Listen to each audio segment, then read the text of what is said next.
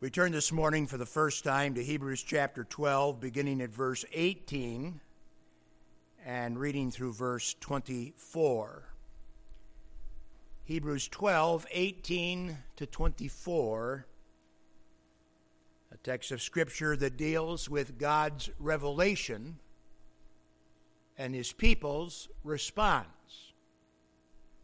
Revelation and response.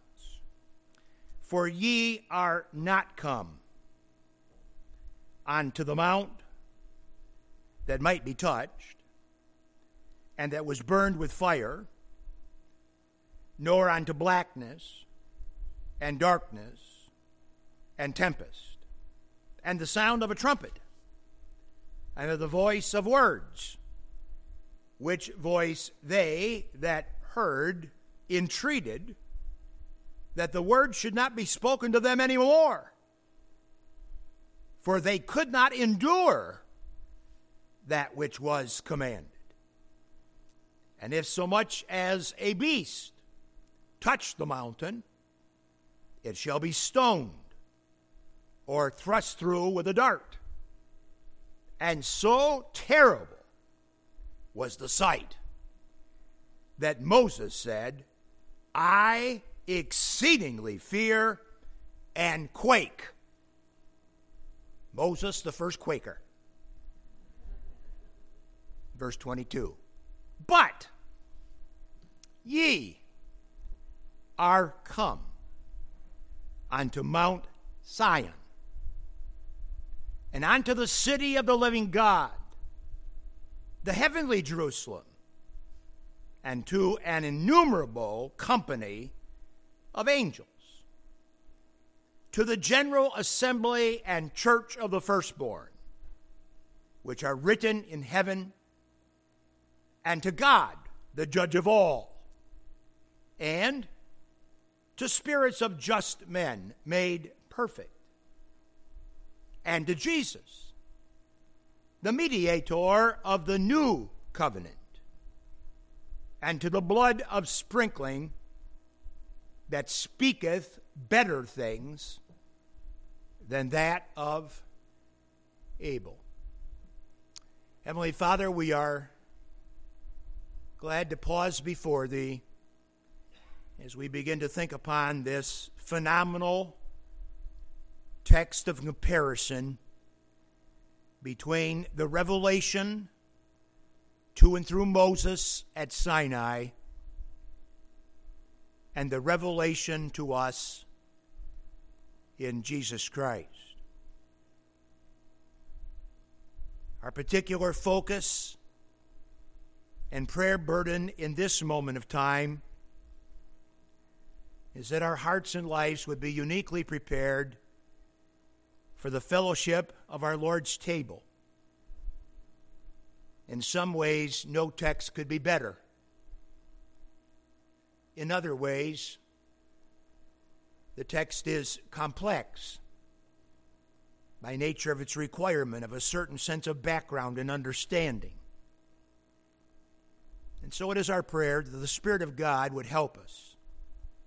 He who gave the Word to help us in understanding the Word and effectively applying it to our hearts in preparation for the table of our Lord.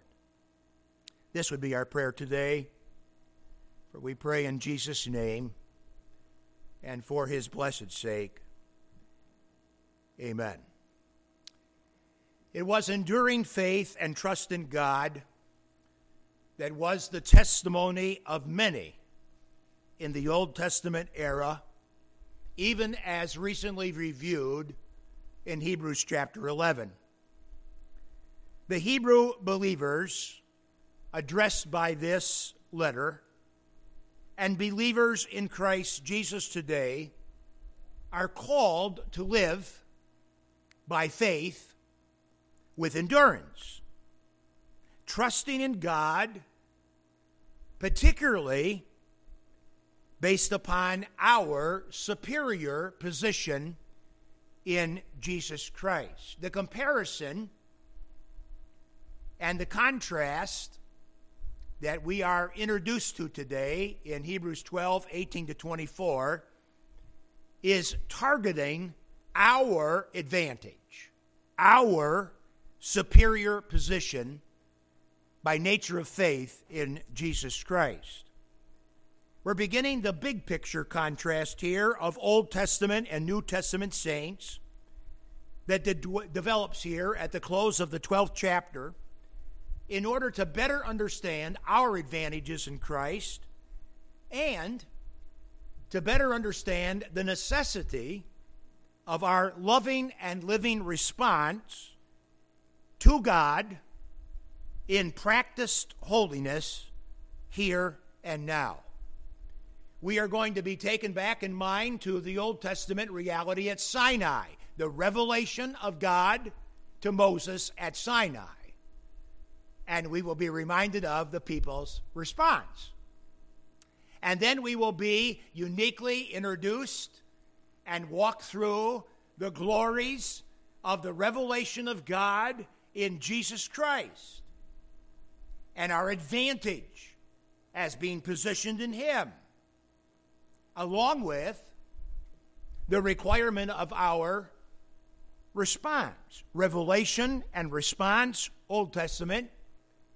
Revelation and response, New Testament. Hebrews 12, 18 to 29 depicts the contrast of two mountains. One of those mountains is on earth, and the other mountain is in heaven. The mountain on earth is precisely described but never named. We know that mountain is Sinai. The other mountain depicted, the heavenly one, is called in our text, verse 22, Sion. We most usually refer to Sion with the Z, Zion. We do this to distinguish Jerusalem and the promises of God from the other biblical Sion, which is Mount Hermon, called by the same name and spelled the same in the King's English.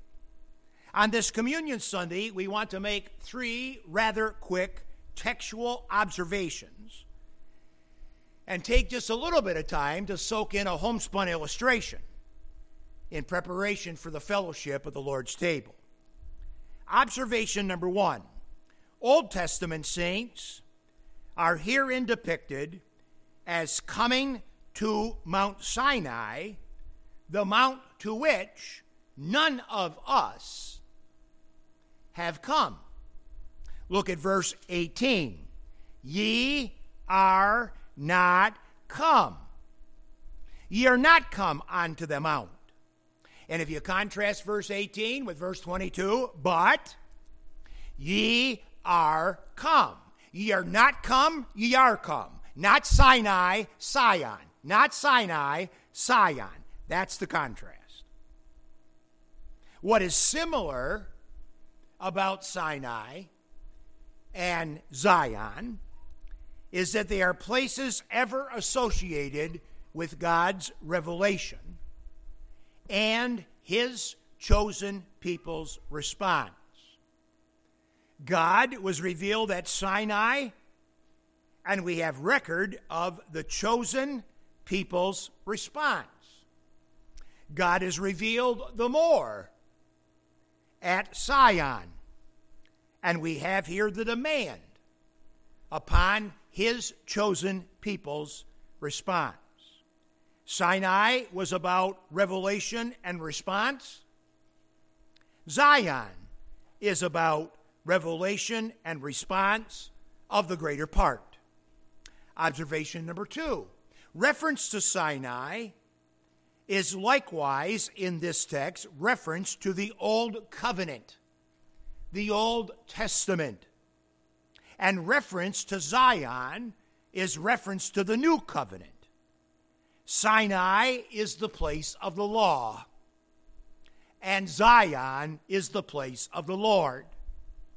We believers, since the first advent, have not come to the law, but to the Lord. Old Testament saints were governed by the revelation at Sinai. New Testament saints are governed by the revelation at Zion. The whole Bible, Genesis through Revelation, bears this contrast. Genesis to Malachi is all about the law and God's promise. Matthew to Revelation is all about the Lord and God's fulfillment. And again, we say, for us, not Sinai, but Zion. Observation number three the description of revelation and response at Sinai is essential for our grasp of the appeal made here for practical holiness and advancement in sanctification. Therefore, when we return to this text next week, you would be wise to uh, have read uh, and review Exodus 19 and 20. But for this morning, just note that Sinai is the mountain, verse 18, that might be touched. Or Sinai is a mountain physical, it's a physical place. But Zion is a heavenly mountain that is clearly spiritual.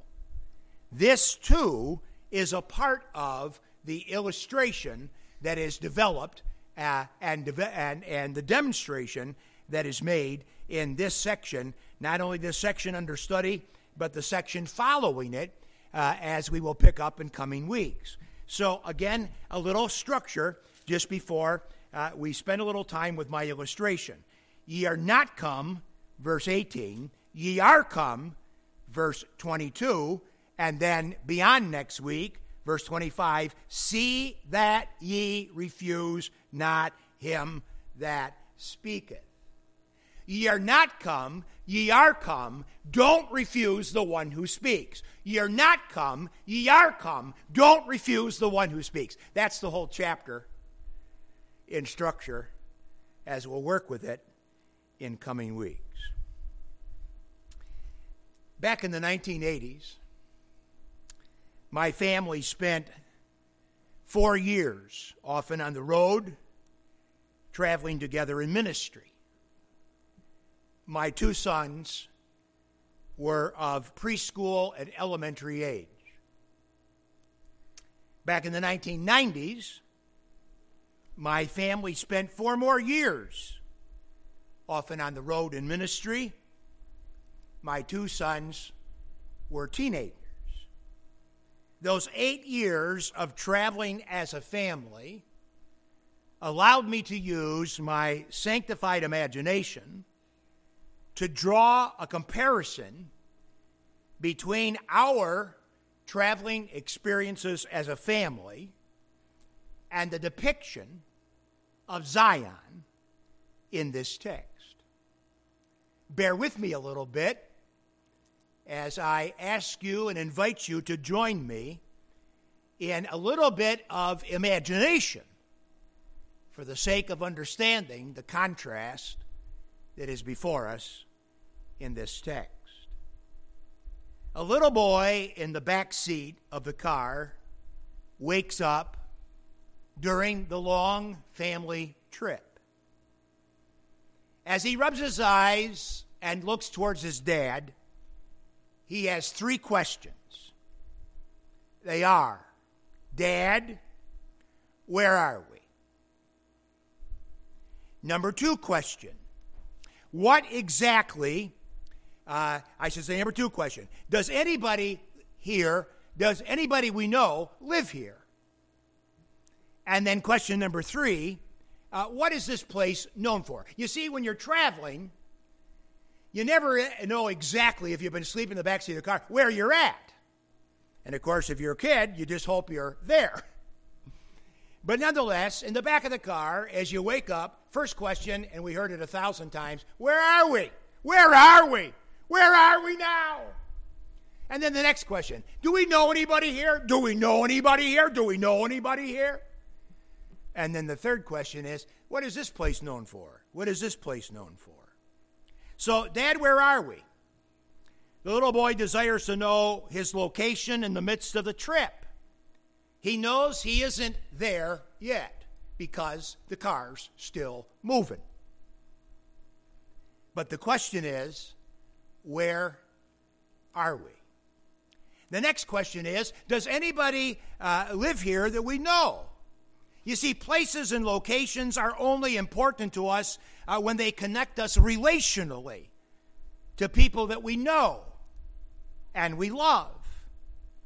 And so, uh, uh, with family in Bay City, then Bay City is important to me. With family in Massillon, Ohio, Massillon, Ohio is important to me. I would dare say that Massillon, Ohio would not be important to me at all if it wasn't for my family. And, and with family in, in Palm Bay, Florida, well, then Palm Bay, Florida is important to me. Alto is important to me because you live here. Without you, without you, I would argue there's not much in Alto to get too frosted up about. That the thing that draws us to the place is who lives there? And then that third question Dad, for what is this place known? If the family was traveling through Akron, Ohio, the answer would be rubber. If the family was traveling through Canton, Ohio, the answer would be Football Hall of Fame. If the family was on I 196 traveling through Grand Rapids, the answer would be beer. That's what they say. That's what they say. For what is this place uniquely known? Now, I know that we are not all little boys in the back seat of a car. But we are all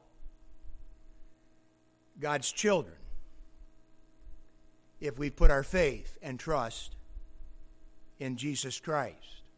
And as God's children, we know we are not where we are ultimately going yet because we are still traveling. And so I'd like to take the questions and I'd like to answer them from the scripture. And this morning, only with the words of the scripture. Question number one Holy Father in heaven, where are we? Verse 22 Ye are come unto Mount Zion and unto the city of the living God, the heavenly Jerusalem. Question number two Holy Father in heaven, does anyone live here we know? 22b. To an innumerable company of angels to the general assembly and church of the firstborn, which are written in heaven, and to God the judge of all, and to all the spirits of just men made perfect, and to Jesus. Question number three Holy Father in heaven, what is this place known for? Answer The mediator of the new covenant and of the blood of the sprinkling that speaketh better things than or that of Abel. The mediator of a new covenant. Now, next week, I'll return to the illustration and answer of our Heavenly Father concerning where we are, who lives there, and what Zion is known for. But for now, let's let the representation of the Lord's body and the Lord's blood speak. We're told in this text that the blood speaks of better things than that of what the blood of Abel spoke. It speaks of better things than that which the Old Testament saints had by way of their advantage during the days of their earthly sojourn. We come to this table as those that have come to God through Jesus Christ our Lord. His body broken, his blood shed is the foundation of our living agreement with thrice holy God. In the elements of this table, we remember how it can be possible that thrice holy God has been made okay with us.